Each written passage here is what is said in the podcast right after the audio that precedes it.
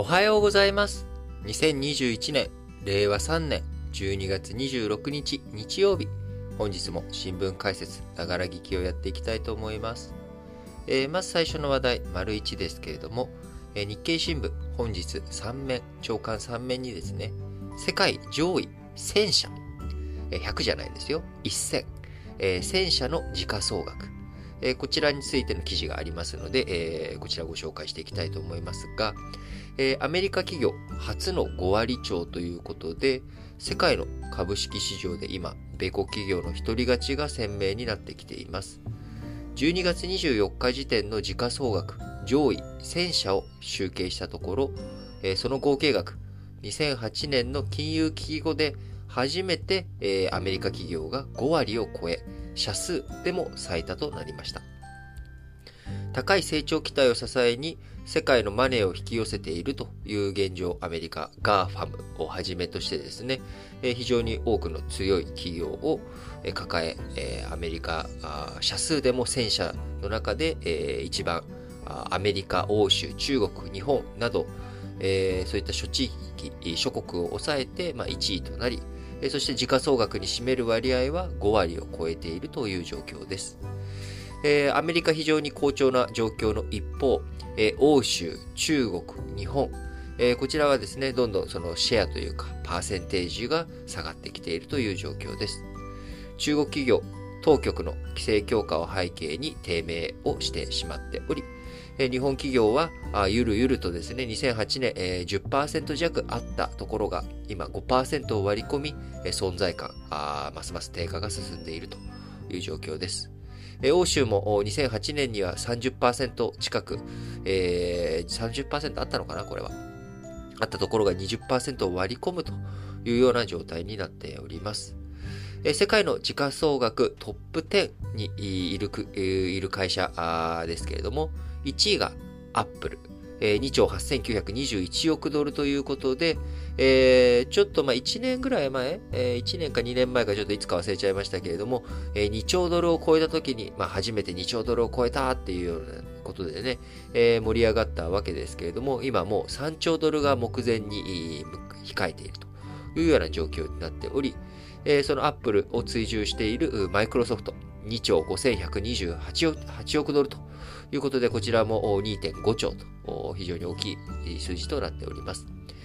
えー Google の親会社であるアルファベットは3位につけており、今、1兆9517億ドルということで2兆ドル目前と。4位にはあ世界最大の、ね、石油企業、えーサウジアラムコ。えーこちらが1兆9013億ドルということで、えー徐々にね、数字ちっちゃくなってきてしまっているんですけれども、それでも1兆9013億ドル。5位に Amazon.com ということで1兆7351億ドルという、このあたりがまあ2兆ドル前後ですね。1位から5位までが。そして6位に、えー大躍進中のテスラ。自動車ね、EV 専業で今ますます勢い上がってきているテスラが1兆715億ドル。えーそして旧 Facebook メタが7位で9325億ドル。えー8位、えー NVIDIA で7409億ドル。9位にパークシャーハザウェイ、えー投資銀行ですね。あ、投資、あのー投資している会社。バークシャーハザウェイで6590、バフェットさん、バフェットさんの会社です。えーバークシャーハザウェイが6595億ドル。えーそして10位に、テンセント。アメリカき、あ、あの、中国企業、テンセントは5667億ドル。11位に TSMC、えー台湾企業ですね。5648えー億ドル。少し飛んで、15位にサムスン電子4554億ドルということで、えー上位20位の中にですね、えー日本は出てこないというようなね、まあ、こういうちょっと悲しい状況になってしまっております。えー今あ、2008年以降の各年末の時価総額上位1000社を日本経済新聞集計して、います。えー1000社の時価総額合計、前年比15%増の約78兆ドル、えー日本円換算で約8900兆円ということで、世界の上場企業全体の7割弱を1000社が占めているということです。世界経済に対して影響力が大きい状況ですけれども、この中で改めて、もう一度申し上げますけれども、アメリカ企業大躍進とということで、1000社の時価総額に占める割合は53%と前年比5ポイント上昇ということです。10年以上前の2008年の時にはですね、40%なかったものが緩やかに伸びていき、え、50%を超えたということになっております。え、2年連続で首位アップル、先ほど申し上げた通り3兆ドルに迫っているという状況です。えー、対照的にですね、米国以外の企業、制裁を書いており、中国企業の時価総額比率は12%、えー、前年に15%と過去最高となりましたが、5年ぶりの低水準となりました。背景には、中国がね、えー、テック企業へ、えー、対して締め付けを行っているのと同時に、えー、中国恒大グループで起きた信用問題、まあ、こちらこちらのね、えー、流れで嫌気が刺された結果、時価総額、いろいろな会社が落ちてしまっており、アリババ、時価総額半分に減ってしまって、トップ20から落ちてしまったということです。テンセントもですね、先ほど10位というふうにご紹介しましたけれども、元々の順位7位だったので、10位落としたということになっております。欧州企業、時価総額比率18%で、2008年には30%ありましたが、低下傾向が続いて、えー、じわじわと下がってきてしまっております。えー、イギリスのユニリーバやあビール世界最大手アンハイザー・ブッシュ・インベブ、ベルギーの時価総額も減らしており、えー、そして我々日本勢ですね、えー、1000社に、えー、68社あったんですが、あこちら10社減って、えー、減った結果ということです。トヨタ自動車やソニーグループ、リクルートホールディングス検討しましたが、全体的には、振るわないとということで、えー、ニトリホールディングスも巣ごもり需要が一巡し、業績伸び悩みをしております。えー、イオンやキリンホールディングスも順位を落としたということで、えー、日銀の ETF への買い入れが縮小しているほか、岸田文雄政権が自社株買い制度などを見直す姿勢を示したことからも、えー、株式市場振るわない状況が続いてしまっているということです。えー、今後ですね、まあ日本企業を含めて、えー、株式のね、時価総額、えー、高めていくために必要なことを一体何なんだろうと考えていくと、やはり ESG という話になっていくんだろうなと思います。えー、E、エンバイロメント、えー、環境ですね。S、ソサエティ、社会。えー、そして G、ガバナンス、企業統治。えー、この3つにね、えー、ファンドなどへの資金流入増えているというところですが、まあ日本企業、ESG で、えー、なんかね、目立つ企業というものは限られています。えー、ESG の E で、えー、一番わかりやすいものっていうのが、あ企業、あのー、脱炭素ということで、えー、脱炭素関係で、えー、大きく今年1年間でね、躍進したのはやはりテスラということになりますが、あ日本企業、今後ね、えトヨタが、あのー EV 化あ、一生懸命やっていくよっていう発表を今年したりとかもしましたんで、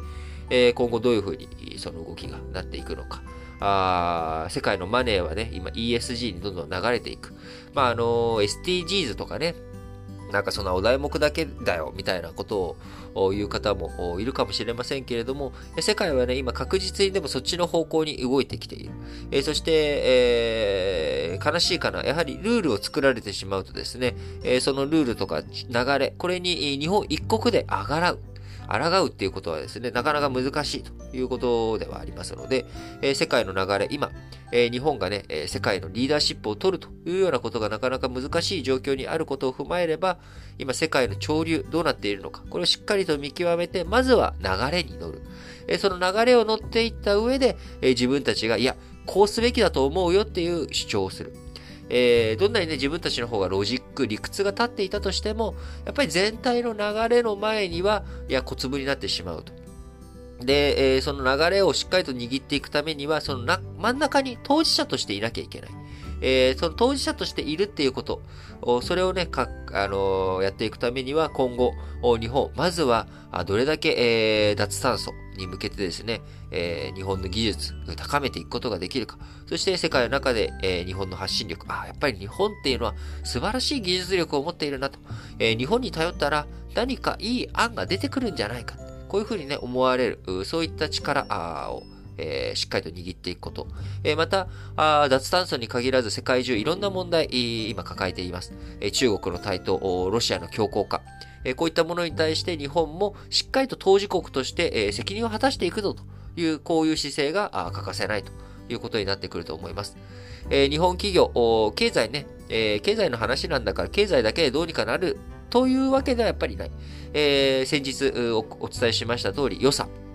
えー、国のね、予算使って、えどういうふうに今後伸びていく成長分野に資金を投じていくのか。やっぱり政治、経済、そして、えー、学問の世界、産官学、この3つがね、一体となって、えー、日本の経済を持ち上げていく、えー、この姿勢が欠かせないんだろうなと思います。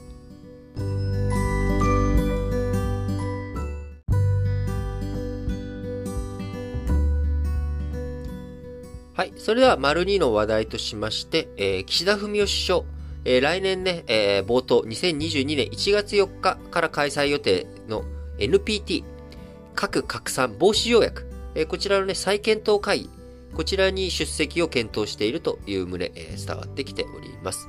えー、先ほど丸1の最後のところでですね、お話ししました通り、えー、やはり日本、これからね、当事者としてどれだけ世界、え国際協調の流れの中で、え当事者として頑張っていくんだ。え、脱炭素の分野においてはやっぱり日本の技術力、これすごいねって言われていくためにやっぱ中心にいなきゃいけないし、え、国際関係、えー、いろんな問題がある中、えー、日本、やっぱり当事者としてしっかり汗かかいてくれてるね。えー、この部分を見極めていく。これがね、非常に重要なポイントになっていくわけですが、えー、日本、核問題。といえばですね、やはり日本は、あ2つの核爆弾を落とされた核爆弾の被害国である、えー、唯一の国でございます。えー、その広島出身、広島の、ねえー、選挙区を地盤としている岸田文雄首相としては、やはりライフクワークの一つが核問題ということです。えー、オバマ大統領がですね、日本に来た時にですね、広島に、えー、来てもらったと。今からもう5年前ですかね、5年前、えー、広島に来てもらった。とその時には、あの、岸田文雄首相、外務大臣としてですね、え、しっかりとそこの道筋をつけたということがありました。じゃあ一方、まあこれはね、使った国と使われた国の間の、まあ、関係のね、再構築というところですけれども、えー、じゃあ、まあ、世界、今、核問題っていうものっていうのはね、めちゃくちゃいっぱいあるわけです。えー、お隣の北朝鮮、えー、こちらね、もう核保有完全にしているわけですから、あまあ、その核兵器をどういうふうに使わせないでいくのか、封じ込めていくのかというところ大切ですし、えー、今あ、イランの核問題、えー、こちら核協議進んでおり、12月27日にですね、えー、明日か、明日から、会議、もう一回やっていこうということで EU が温度をとってですね、えなかなかアメリカ側とイラン側のこう溝っていうのは埋まらないんだけれども、なんとか戻していこうよ、頑張っていこうよっていうことで汗をかいている。えー、じゃあ日本何やるのということで、例えば毎日新聞とか朝日新聞とかは、核禁条約、核禁止条約ですね。えー、こちらにオブザーバー参加でもいいからやるべきだと。えー、ドイツはメルケル政権からあ今、環境問題を重視する緑の党も政権与党となっていったことを背景にですね、えー、この核禁条約にオブザーバー参加していく。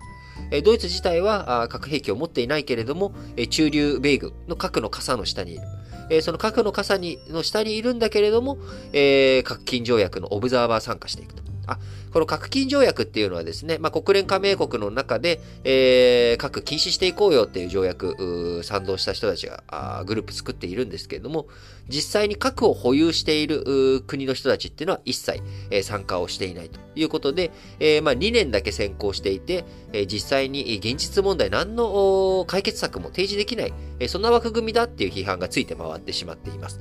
えーなので、日本としても、毎日新聞とか朝日新聞の社説の中ではよくね、オブザーバー参加しなさいと。今、ドイツがね、えー、進めていこうとしているように、オブザーバーでもいいから参加して、えー、そこが、あ核問題を考える中心だというふうに考えているわけですけれども、えー、日本やアメリカのね、核の傘の下にもいるし、実際に核兵器を持っている国々がいない枠組みでいくら話をしても、これは前に進まない。だからオブザーバー参加なんてしないんだっていうことをずっと言ってきました。じゃあ何も日本しないのかと思いきやですね、えー、NPT、えー、核拡散防止条約、こちらの再建に取り組んでいくんだ。え、ここをね、どういうふうに再検討していくんだっていう、この会議に、え、日本の首相として初めて出席をしようということを今検討しています。えこの NPT についてはですね、あの、まあ、あのー、1997年 ?8 年？えー、どっち、あ、年号忘れちゃった。97年か98年にインド、パキスタンが核実験して、えー、NPT 脱退したりとかですね。えー、あるいは、あ北朝鮮もね、NPT、1994年 ?5 年？えー、その辺からもあの NPT なんてもうこんなもん関係ねえやっていう風になってしまっており、え、核兵器をよく、核拡散をね、防止していこうっていう枠組みではあるんですけども、えー、ズタボロになってしまっているという状況の中、まあ、これをどういうふうに再建していくんだ。え、で、この核拡散、え、防止条約については、今、あ公的に、公にね、もう核兵器持っててもいいよと言われている P5、えー、アメリカ、ロシア、中国、フランス、イギリスが入っている枠組みでもあるので、ここでしっかりと議論することこそが、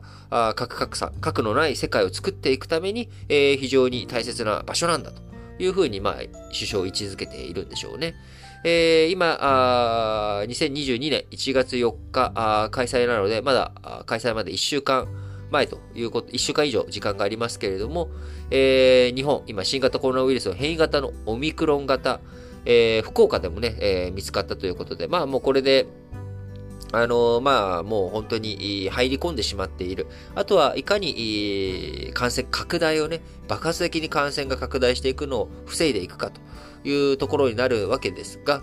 あまあ、岸田首相としてもですね、えー、日本国内での感染状況、あるいは首相が海外に行くことによって、まあ、また持ち込んできちゃうね、えー、こういったあことにもなりかねないので、えー、どういうふうにしていくのか。まあ、首相だけが行くわけじゃないですからね、当然いろんな人たちが、お付きの人もつくわけですから。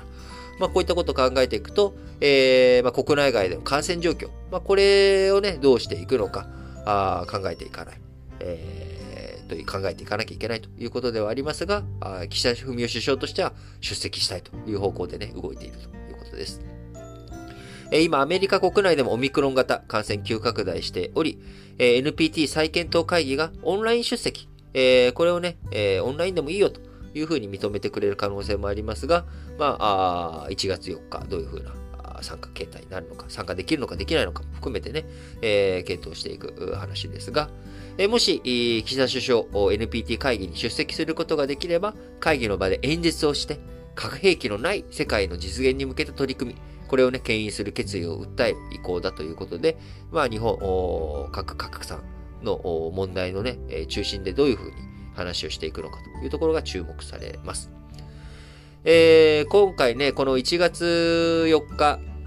もし行けたらですね、えー、行ってバイデン大統領と会談、えー、したいということで、1月中にね、えー、なんとか日米首脳会談の開催やっていきたいというふうに、えー、考えていましたけれども、今、あバイデン政権、えー、看板政策の大型歳出法案、これの成立がね、えー、今年中にできずに年明けになり、えー、1月、非常に、その、議会運営のところで、時間を使わなきゃいけないということで、とてもじゃないけどごめん、日米首脳会談できないやというような情勢になってしまっています。えこのため、まあ、あの、ニューヨーク行ってもですね、えせっかくアメリカまで行くのに日米首脳会談はできないという流れにはなりそうですが、えー、まあ、ついでに、オーストラリアを訪問したりとかしてですね、あの、内外に日本政府いろいろと働きかけをしていこうかなというふうに岸田首相考えております。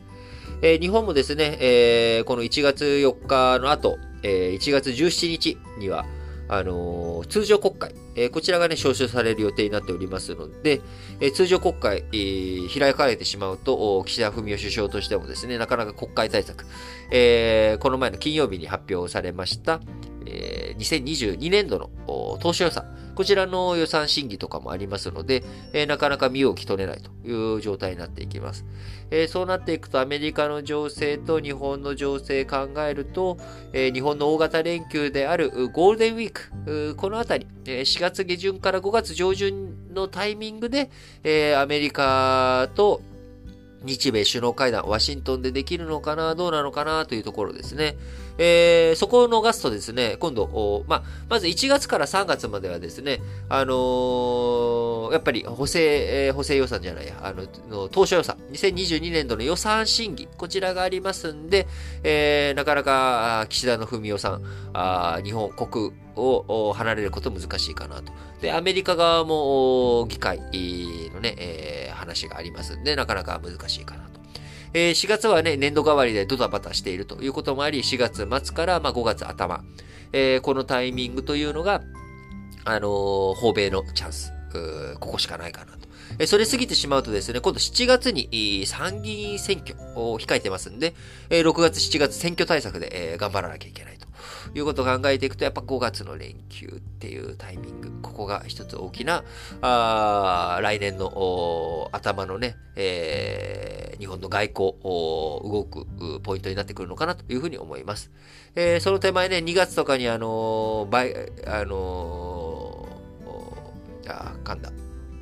あの、あれです。えー、北京冬季オリンピック、こちらね、日本も閣僚派遣しないということを決めましたけれども、まあ、そのあたりの動きとかありますし、えー、さらにですね、えー、年始、来年の年始にやっぱウクライナ情勢がどういうふうになっていくのか、あイランの核問題もあると。いうことで、えー、アメリカあもうなかなか動き、身動きが取れないということもあるので、えー、次の訪米のタイミング、日米首脳会談ができるタイミングっていうのは、日本の大型連休、ゴールデンウィークあたりかなっていうふうに、えー、思っております。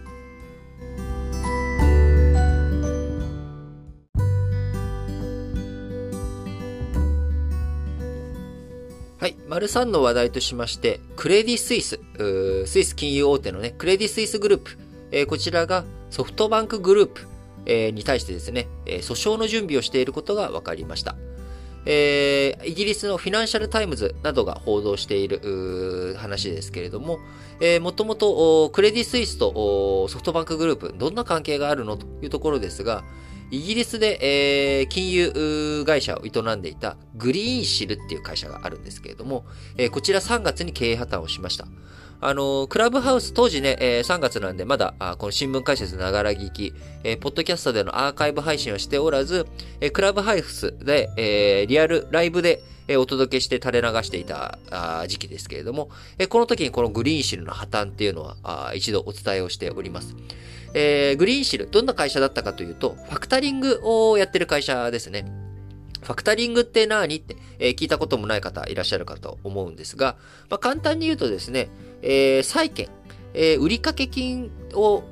買い取ってあげるよっていう、えー、金融サービスです。あのどういうことかというと、大体、えー、物を納入しました。じゃあ、請求書発行しますね。で、請求書発行してから、現金化するまでって、えー、30日とかね、180日とか支払い条件ってあるんですよね。OK、あの請求書もらったよ。で、その後、何日かしたら払ってあげるよっていう、まあ、これが通常ですよね。物を納品して、えー、じゃあ請求書を出してください。じゃあ請求書を受け取りました。請求書を受け取って、まあ、翌月末払いとかね、30日とか。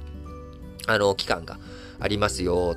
ということになるわけですが、そうするとその30日間、売った側は現金化できない。うーん、現金化したいよって、早く資金欲しいよっていう時に、このグリーンシルとかそういったファクタリング会社が出てきて、えー、じゃあその請求書買い取りますと。で、請求書買い取るけど、その代わり、金利とか、あその、払ってくれるよって言ってる会社が払わないリスクがあるんで、えー、その分割り引いて現金化してあげるよと。だから、あのー、普通の会社、えー、その請求書を売った側の会社は早く資金が回収することができるということ。で、グリーンシルはそれを早く現金化してあげる代わりに、えー、割り引いた分だけ、えー、差額で、えー、儲けるっていう、まあ、こういった商売をやっていた会社です。で、グリーンシルの特徴はですね、まあ、これ通常のファクタリングなんですが、えそれ以外に将来売掛金ファイナンスっていう今債券になってないんだけど、将来この会社、債券が立つよねと。えー、売上が立つよね。えー、そういった会社に対して、えー、販売をまだしてないのに。えその販売をしてないけど、将来君これだけ売れて、これだけ、え債券手に入るよねえ。えじゃあそれを将来起こるであろう売り上げに対して貸し付けてあげるよっていう将来の売掛金ファイナンス。なんか未来に基づいて、見込みに基づいてね、あのー、販売まだしてないのに、売り上げ立ってないのに、えー、そういった会社に資金を貸し付けるということ。まあ、なんで、まあ、完全に青田買いですよね。もちろん割引もすごく割引いて、えー、将来、例えば、1億ドル、儲かる、売り上げが立つっていうことに対して、まあ、5000万ドル、払ってあげて、後々、本当に1億ドル、えー、売り上げが立ったら、その1億ドルを、えー、グリーンシールが取るみたいなね。まあ、こんなイメージだと思ってもらったらいいと思うんですけど、まあ、本当にそれぐらいの利率でやってたのかどうなのか知らないですけれども、えー、まあ、そういう商売をやってる会社だったと。いうことですが、まあ皆さん今話聞いた通りですね、実際に物を売りました。で、実際に物を売って、えー、生じた請求書、これを買い取るって話と、まだ売ってもいない、請求書も何もない、売り上げも立っていない状態に対して、でも将来、この後、お1年なのか半年なのか、どれだけわかんないけど、経ったら、請求書立つよね。その未来の請求書に対して貸し付けてあげるよっていう、まあ、究極のある種、あお互いみたいなね。えー、こういったものに対して、えー、お金を貸し付けるっていうことなので、これかなりやっぱりリスク高いじゃんというのは、話を聞いている方でも十分にお分かりいただけるかなと思いますけれども、まあその通り、グリーンシル経営破綻してしまったわけです。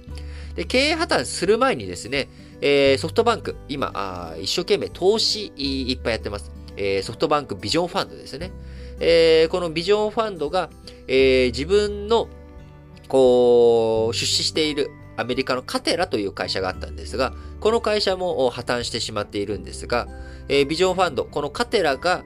グリーンシルから融資受けていたと。えー、その融資をしっかりと回していくために、グリーンシルに対しても出資とか追加支援とかをして、えー、グリーンシルからカテラに優先的に、えー、返済免除をしたりとかですね、えそういったことをやったんじゃないのと。いう、まあ、こういった疑念、えをグレーティスイス側が今持っているということです。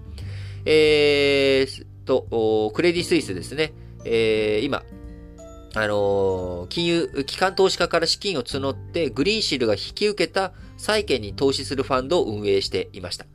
えー、それに対してグリーンシル本体に、えー、ソフトバンクグループ傘下のビジョンファンドが出資をしていたということで、えー、資産内容に疑義があるとしてクレディ、3月にファンドを凍結し、その直後にグリーンシル破綻したという流れです。えー、クレディ、スイスはですね、えグリーンシル関連の資金、え回収して投資家への償還、進めているわけですが、この中で今クリ、クレディが、えー、問題視しているのは、えー、クレディのファンドがグリーンシルを通じてアメリカの建設会社のカテラに融通していた資金、えー、こちらが回収できていないということで、え先ほど申し上げました通り、えソフトバンクが自分たちに優先して、えアメリカのカテラに対してね、えー、いろいろとやっていたんじゃないのと。えこれのせいなんじゃないのと。いうことをクレディ側の今主張の中では入っているということですね。えー、クレディ側の主張によりますと、2020年にカテラが経営難に陥った際、グリーンシルがカテラに対する融資の返済を免除し、さらにソフトバンクグループはグリーンシルに追加資金を出した。で一連の取引はカテラやグリーンシルの資金繰り支援につながった反面、クレディのファンドに資金が回らなかったということになってしまって、えー、クレディスイス側としてはですね、グリーンシルは本来であれば債権者であるクレディのファンドに資金を回すべきだが、ファンドに資金を回さなかったのは、えー、カテラの株主でもあり、グリーンシルの株主でもあるソフトバンクグループが取引を画策したためだと、えー、クレディは見ているということです。え、ソフトバンクグループの開示資料によりますと、2021年3月末の借入額上位で、クレディは上位10社に入っていないということから、まあ、ソフトバンクグループとしてもクレディスイスとの関係、そんなに深くないということもあり、えー、グリーンシル、あ、違うか、ごめんなさい。えー、2021年3月末の借入額上位でクレディ上位10社に入っていないんですが、これはグリーンシルの問題を受けて、クレディスイスが2021年春頃からソフトバンクグループとの取引を縮小しているからということですね。えー、なので、まあ、あの、クレディ、もうソフトバンク側にね、貸し付けとかしてあげないよというような動きになっているということですが、まあ、今回の訴訟、ソフトバンクグループの事業に与える影響はまあ少ないと見られていますということですね。えー、今、あこう、クレディ・スイス側が言っている金額というのが4億4000万ドルなので、まあ500億ドル近いので、まあ決してちっちゃくはないですけれども、まあ、あ訴訟でね、どういうふうな動きになっていくのか、まあ注視が必要な一方、えー、やっぱりソフトバンクグループ、今、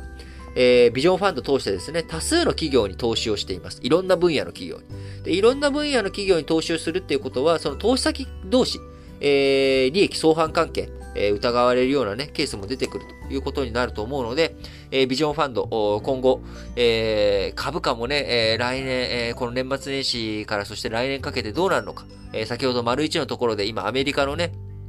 あの、勢いが強いと。で、アメリカの勢いが強い中、あ日本地盤沈下しているよと。だから、あアメリカに投資をね、結構優先して、えビジョンファンドをやってっているわけですけれども、まあ、WeWork の問題とか、まあ、いろいろとね、あのー、のうまくいってないんじゃないかというふうに思われる、ビジョンファンドからの投資というのもある中、えー、今後、投資先についてもですね、より一層の注意が必要ということになっていくと、えー、ビジョンファンド、戦略のね、練り直しということにもなっていかねない話だと思うので、引き続きしっかりと見ていきたいなと思います。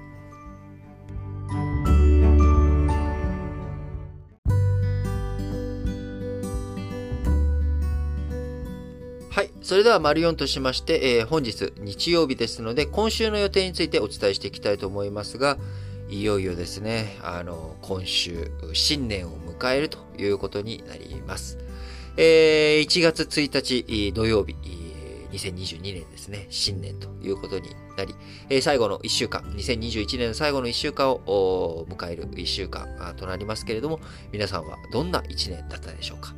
あ27日月曜日、えー、こちらはですね、えー、ミャンマーの民主化指導者アウン・サン・スー・チーさん、えー、無線機を違法輸入したとされる罪についての判決も出てくるということで、えー、今年2月1日にありましたミャンマーのクーデター、あこちら絡みの動きが27日月曜日一つあるということ。えー、そして28日火曜日にはですね、えー、各種、11月のデータ指標が出てきますけれども、えー、総務省完全失業率、厚労省有効求人倍率、経産省鉱工業生産指数、えー、このあたりが出てきますし、12月28日火曜日はですね、えー、今年の後半、まあ、8月9月ぐらいからずっと話題に、出てきている中国恒大グループ、中国の不動産大手の、えー、利払い問題。えー、こちらについてですね、アメリカドル建て、えー、2億5520万ドルの利払い期限が12月28日にまたやってくるということで、えー、こちらね、中国恒大グループの債権、債務問題、えー、しっかりと進んでいくのか、まあ、状況変わらないんだろうなというふうに思いますが、えー、また一つ大きなあや波があ、壁がね、えー、やってくるということになります。えそして、えー、30日木曜日はですね、東京証券取引所で大納会ということで、まあ、最終の取引。え、今年、年の、中、年の途中にはですね、3万円を回復するということも当初平均ありましたけれども、日経平均ありましたけれども、あの、まあ、あ今年最後終わりでどうなっていくのか。あ非常にね、え、またあ、経済厳しい状況が予測されている中、あのー、まあ、やっぱりちょっとまだ下がってっちゃうんじゃないのかなっていう、来年のね、えー、年始、やっぱりウクライナ情勢がどうなっていくのかっていう不安定さが、あ僕の中にはすごく気に今かかっていて、年内はね、多分大丈夫だと思うんですけど、年明けて、えー、衝突に至らないのかどうか。あのーある種のですね、僕はこの21世紀のキューバ危機的な状況がこのウクライナあるんじゃないのかなっていうふうには思っています。まあ、核、あの、キューバにね、あの、核ミサイル、ロシ、ソ連のね、核ミサイルとか、そういった基地を作られてしまうと、まさにアメリカにとっての喉元、テキサス、フロリダのね、向かい側にあるわけですから、キューバっていうのは。そんなところにソ連の勢力圏が来られた日にはですね、これはもう困ったことになってしまう。えー、なのでアメリカとしては到底受け入れられないという、えー、この主張。これをね、僕らはあみんな納得してるわけですよね。えー、これら納得して、えー、13 days とかではね、えー、映画としても、このキューバ交渉、えー、について、えー、盛り上がって、えー、いて、アメリカ、ケネディス、えー、偉いすごかったみたいな話になってるわけですが、まさに、ロシアにとってのね、キューバに位置するのがウクライナだというのが、まあ、プーチンの主張なわけですよね。えー、そこに基地、NATO、アメリカの勢力が入ってしまうと、えー、そこに対して、えー、攻撃をね、仕向けられるみたいなことになられちゃ困ると。で、これに対して、今、西側諸国、日本も含めて何て言ってるかっていうと、そんなのは、各国が自分たちの選択だと。NATO に入りたいとか入りたくないとかね、EU に入る入らないっていうのは各国が決めることなんだから、それに対して、ロシアが、イチャモンつけるなんておかしいやろって言ってるんですけど、えー、僕からするとですね、いやいや、ちょっと待ってと。そりゃそうなんだけど、じゃあ、キューバは何だったのと。えー、キューバ危機は何だったのと。そんならキューバがね、自分たちの国として、えー、資本主義じゃないと、革命を起こすんだと。えー、それでキューバ革命を起こして、えー、共産主義やっていくんだっていうふうに決めた。これはまあキューバの勝手でしょと。まあその通りだよね。で、キューバがじゃあソ連との連携ね、強めていく。これもキューバの勝手でしょ？だったはずなんじゃないのと。でも、それに対してアメリカは、いや、そんなことしたらな、世界戦争を各ボタンがね、押される可能性が高まっていくっていうふうに、まあ、脅しも使って、えー、話を交渉を進めて、キューバ危機を乗り越えたというわけじゃないですか。なんか、それを含めて考えるとですね、まあ、ウクライナ問題について、もちろん、ウクライナ国民の考えていることが第一ですよ。第一なんだけれども、え国際情勢の中で、えアメリカも譲歩しなきゃいけない部分あるんじゃないのと。えここでアメリカが譲歩が引き出せない。アメリカとして、いや、これは、あまあ、アフガニスタンでね、えー、今年、えー、まあ、ある種失態的なね、ことをやってしまった。えアメリカは最後助けてくれないんじゃないかっていう疑念、疑惑、懸念、えこういったものを持たれてしまっているので、ウクライナ絶対に行くことができないっていう状況あるのかもしれないですけど、あるかもしれないというか、あるんですけど、まあ、そういったことを考えていくと、アメリカも引けない。で、ロシアとしても、いや、キューバで俺ら引いたし、これは引けない。えこうなってくると、やっぱり、えー、再度、衝突、激突、こう、臨界点を超えてしまうんじゃないか。レッドラインを超えてしまうんじゃないかっていうようなね、えー、こういった危機感を私自身覚えてしまっています。えー、今週の予定の話だったはずなんですけど、まあ、今週の予定という意味では、あ何の話をしてこの話になったんですかあ、そうだ、株価だ。えー、なんで株価自体はまあまあ、なんとか大丈夫だとは思うんですが、やっぱ気になるのは年が明けてのウクライナ情勢ということになります。はい。えー、そしてね、1月1日になりましたら、RCEP が発行したりとか、あイギリスの EU 完全離脱から1年となったりとか、フランスが欧州連合の議長国に就任したりとか、あそういったことになっていきますが、えー、来年2022年のね、主要な予定、2022年の予定というものについては、来年1月2日、日曜日、えー、ここでね、まさにちょうど あの、日曜日だから、やる、えー、来週のね、最初の日曜日だからそれをやろうというわけではなく、1月2日に、えー、今年の予定的なことをね、やろうかなっていうふうにもともと思っていたので、えー、ちょうど暦のカレンダーも、曜日の並びもスムーズということで、えー、来週1月2日にはですね、えー、今年の予定をお伝えしていきたいなと思いますが、あ皆さん引き続きですね、健康、体調、こちらの方にはしっかりと留意していきながら、留意していただきながら、あ2021年最後の1週間、楽しく明るく元気に過ごしていけたらなと思っています。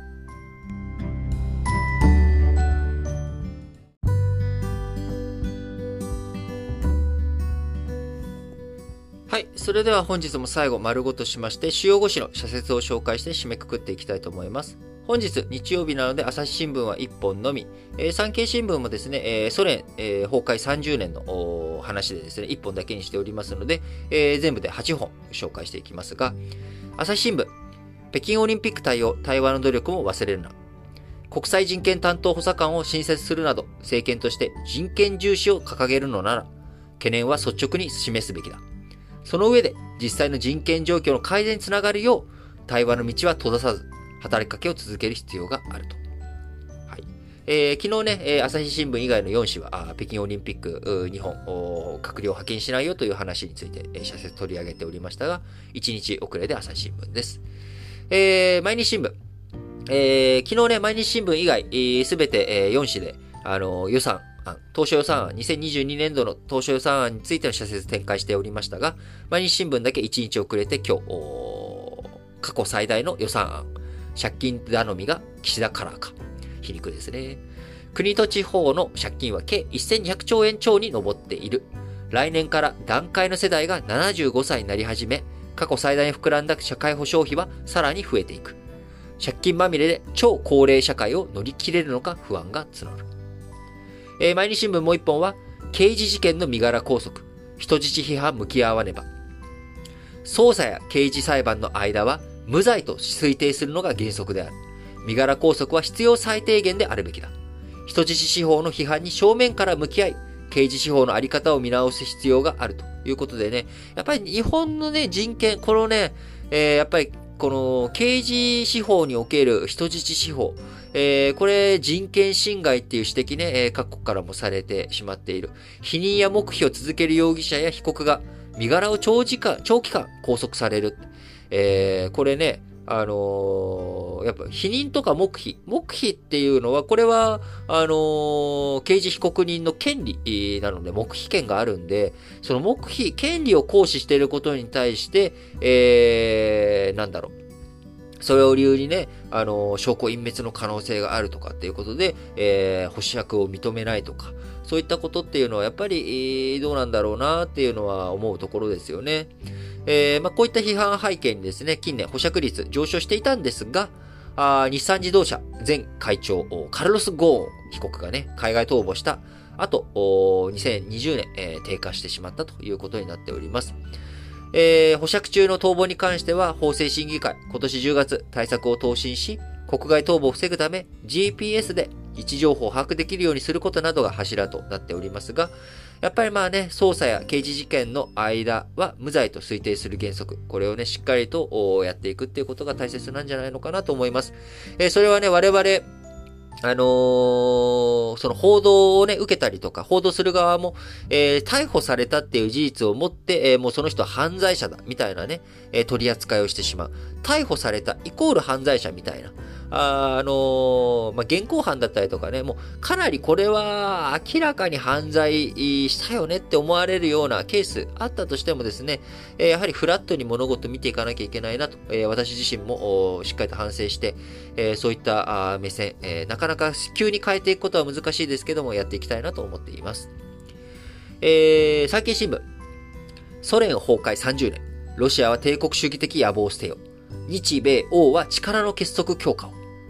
ソ連崩壊という政治空白を北方四島奪還に活かせなかった。その結果、プーチン政権は平和条約締結だけを挙げつらい、その前提となる領土問題は存在しないとソ連自体の強硬的立場に戻ってしまったということで、えー、今ね、あの、ロシア、非常に強権的な、強硬的な姿勢、えー、見せております。先ほど、丸4の最後の方でですね、ウクライナ情勢についての語りも入れましたけれども、えー、やっぱり来年、え、中国以上に僕はロシアというものが非常に注目される一年になっていくんじゃないのかなというふうに思っています。えー、読売新聞、データ流通、世界の成長を加速するルールに。物やサービスの貿易自由化を担う WTO の協定にはデータ流通の決まりがない。一部とはいえ、この分野での合意は初めてで、協調の動きを関係したい。えー、読売新聞もう一本も、ソ連崩壊30年、誤った大国意識が脅威高める。国際社会はロシアの身勝手な主張に基づく軍事行動を阻止するため、ウクライナへの軍事支援の強化や対ロ制裁の実効性を高める方策を検討する必要がある。えー、最後日経新聞です。オミクロン型の市中感染対策は素早く。オミクロン型の症状は比較的軽いとも言われるが、感染者が増えれば重症者も出るだろう。油断せず、一人一人がマスクや手洗いの徹底、人混みを避けるなどの対策を心がけねばならない。えー、日経新聞最後です。外国人の権利考える教訓に。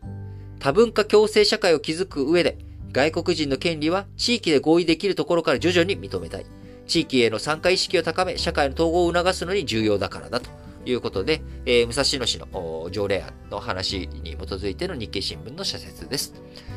えー、本日も皆さん、あ新聞解説ながら聞きをお聞きいただきありがとうございます。えー、番組からのお知らせです。えー、番組はですね、えー、皆様からのお便り、応援メッセージ、質問などをですね、募集しております。各エピソードの概要欄、こちらに Google フォームへのリンク貼っておりますので、そちらから飛んでですね、えー、皆さんからどしどしいろんな意見とかね、あの感想とか、ああるいは質問などを投稿していただければと思います。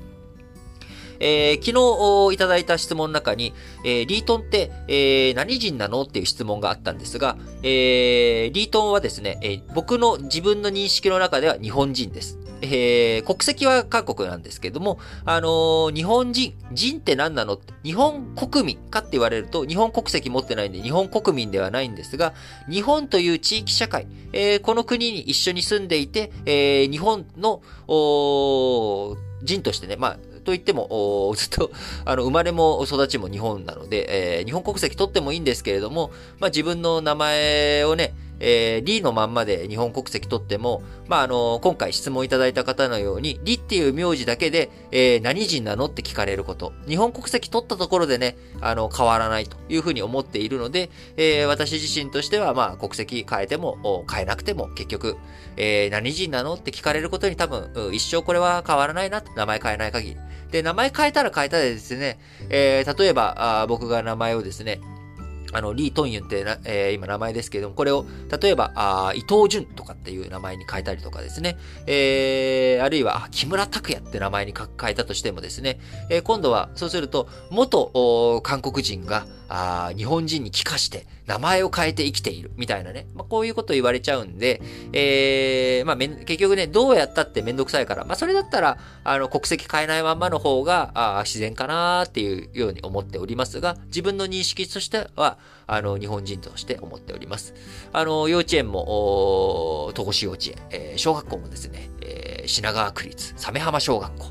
えー、お卒業し、えー、その後、中学受験を経て、えー、中高一貫校に行った後、大学、日本でという、まあ、海外でのね、教育受けた期間がないというところがあって、あのー、まあ、それもそれで、え、問題なんですけど、個人的には、あの、海外留学とか行けばよかったな、行きたかったなとかっていうのはあるんですが、あのー、まあ、何の話してたんだっけ？えっ、と、まあ、あの、日本に住んでいる人、これをもってね、僕は日本人だと思っています。あの、で、その日本人の定義、やっぱり日本の文化をしっかりと理解し、日本で教育を受けて、まあ、いろんな要素があるわけですけれども、あのまあ、あの、別に、あ、この質問を送ってきてくれた方に対して何か思うところはないですよ。あの、自然な質問だと思うので、あの、まあ、それに対しての僕の見解と、僕はこういう人間ですよっていうのを改めてちょっと表明させていただいた次第でございます。えー、番組からのお知らせだったはずなので、ちょっと質問への回答になっちゃいましたけれども、あともう一つ番組からのお知らせとしてですね、えー、来年、あのー、僕、この新聞解説ながら聞きとかラジ歴だけじゃなくて、えー、有料の勉強会というものを開いております。えー、毎月単品でね、やっているような勉強会もあれば、あのー、時間結構半年、えー、2週に1回講座あ、半年間続けるとか、そういったこともやっていまして、えー、去年はヨーロッパ全史というものをやりました。えー、半年間、あ12ヶ月のやつ。で、えー、今年2022年、あ、今年じゃない。もうなんかいろいろと、お今、暦、頭の中での暦がぐちゃぐちゃになってる。えー、来年2022年、えー、はですね、えー、今年やりましたヨーロッパ全史、えー、これを引き続きやるとともに、え、中国の歴史、こちらもやろうと思っております。え、どちらもですね、あの、概要、え、こちらツイッターの方に上げとこうと思うんですが、ツイッターとかノートの記事に上げとこうと思うんですが、あ事前説明会、とはいえね、長期の5ヶ月とかなる話ですし、え金額もですね、それなりに、あの、受講費用、講義料、高くいただきますので、えー、なかなか踏ん切りつかないよ。でも興味あるなっていう方のためにですね、えー、無料の事前説明会、こちらを開きます。えー、今のところ日程1月12日水曜日、1月12日の水曜日の夜、日本時間のですね、えー、19時、えー、19時45分とか、あそれぐらいの時間からやろうと思っております。えー、詳細についてはですね、えー、ノートに、記事を上げて、えー、案内の、ね、記事を上げようと思いますので、えそちらをご覧いただければと思いますし、えリンク、今日の概要欄には貼っときませんけれども、明日以降の概要欄に貼っておこうと思います。え早く見たいよってか、早く詳細知りたいよっていう方は Twitter とかでね、えこの後つぶやくと思いますんで、そちらの方をご覧になっていただければと思います。えー、来年、えー、私とね、一緒にオンラインでの勉強会参加したいという方はね、ぜひ、その事前説明会、1月12日に予定しておりますので、えー、そちらの方にご参加検討いただければなというふうに思います。はい。えー、ということでね、本日も長く、今日結構長く喋ったかなと思うんですけれども、皆さん最後までお付き合いいただいた方、ありがとうございます。えー、寒い日続きますけれども、暖かくしていただいて、えー、元気に、楽しく、えー、年末年始、えー、過ごせるように頑張っていきましょう。それでは、皆さん、今日も元気に、いってらっしゃい